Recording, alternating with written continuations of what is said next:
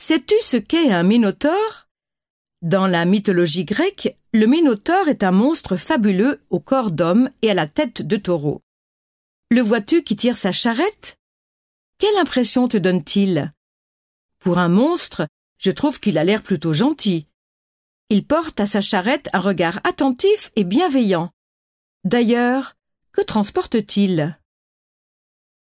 Exactement. Un grand tableau, une échelle, un arbuste et une jument qui, pour sa part, ne semble pas sereine du tout, avec ses yeux grands ouverts, sa tête qui pend et sa bouche béante. Mais pourquoi? Regarde donc son corps, sa tête bleue, ses membres verts, et que se passe-t-il dans son ventre rouge et blanc? Un poulain? Un poulain est en train de naître! Voilà ce qui explique la bienveillance du Minotaure et la douleur de la jument. À l'époque où Picasso peint cette toile, il aime se représenter en Minotaure. Ce tableau voit le jour au moment où l'artiste déménage à Jouan-les-Pins avec sa compagne Marie-Thérèse et sa fille Maya qui vient de naître. De nombreux éléments biographiques sont donc rassemblés ici. Le déménagement, la naissance de sa fille et la création artistique.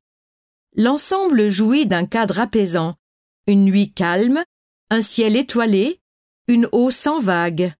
Le tout est renforcé par le choix de couleurs pastel.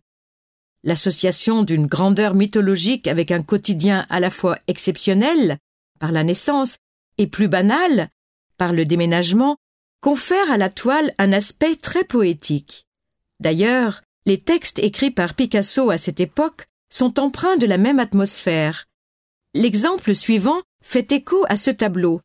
Le rythme régulier et le retour des mêmes sonorités douces font de cette phrase, je trouve, une musique apaisante. Écoute-la.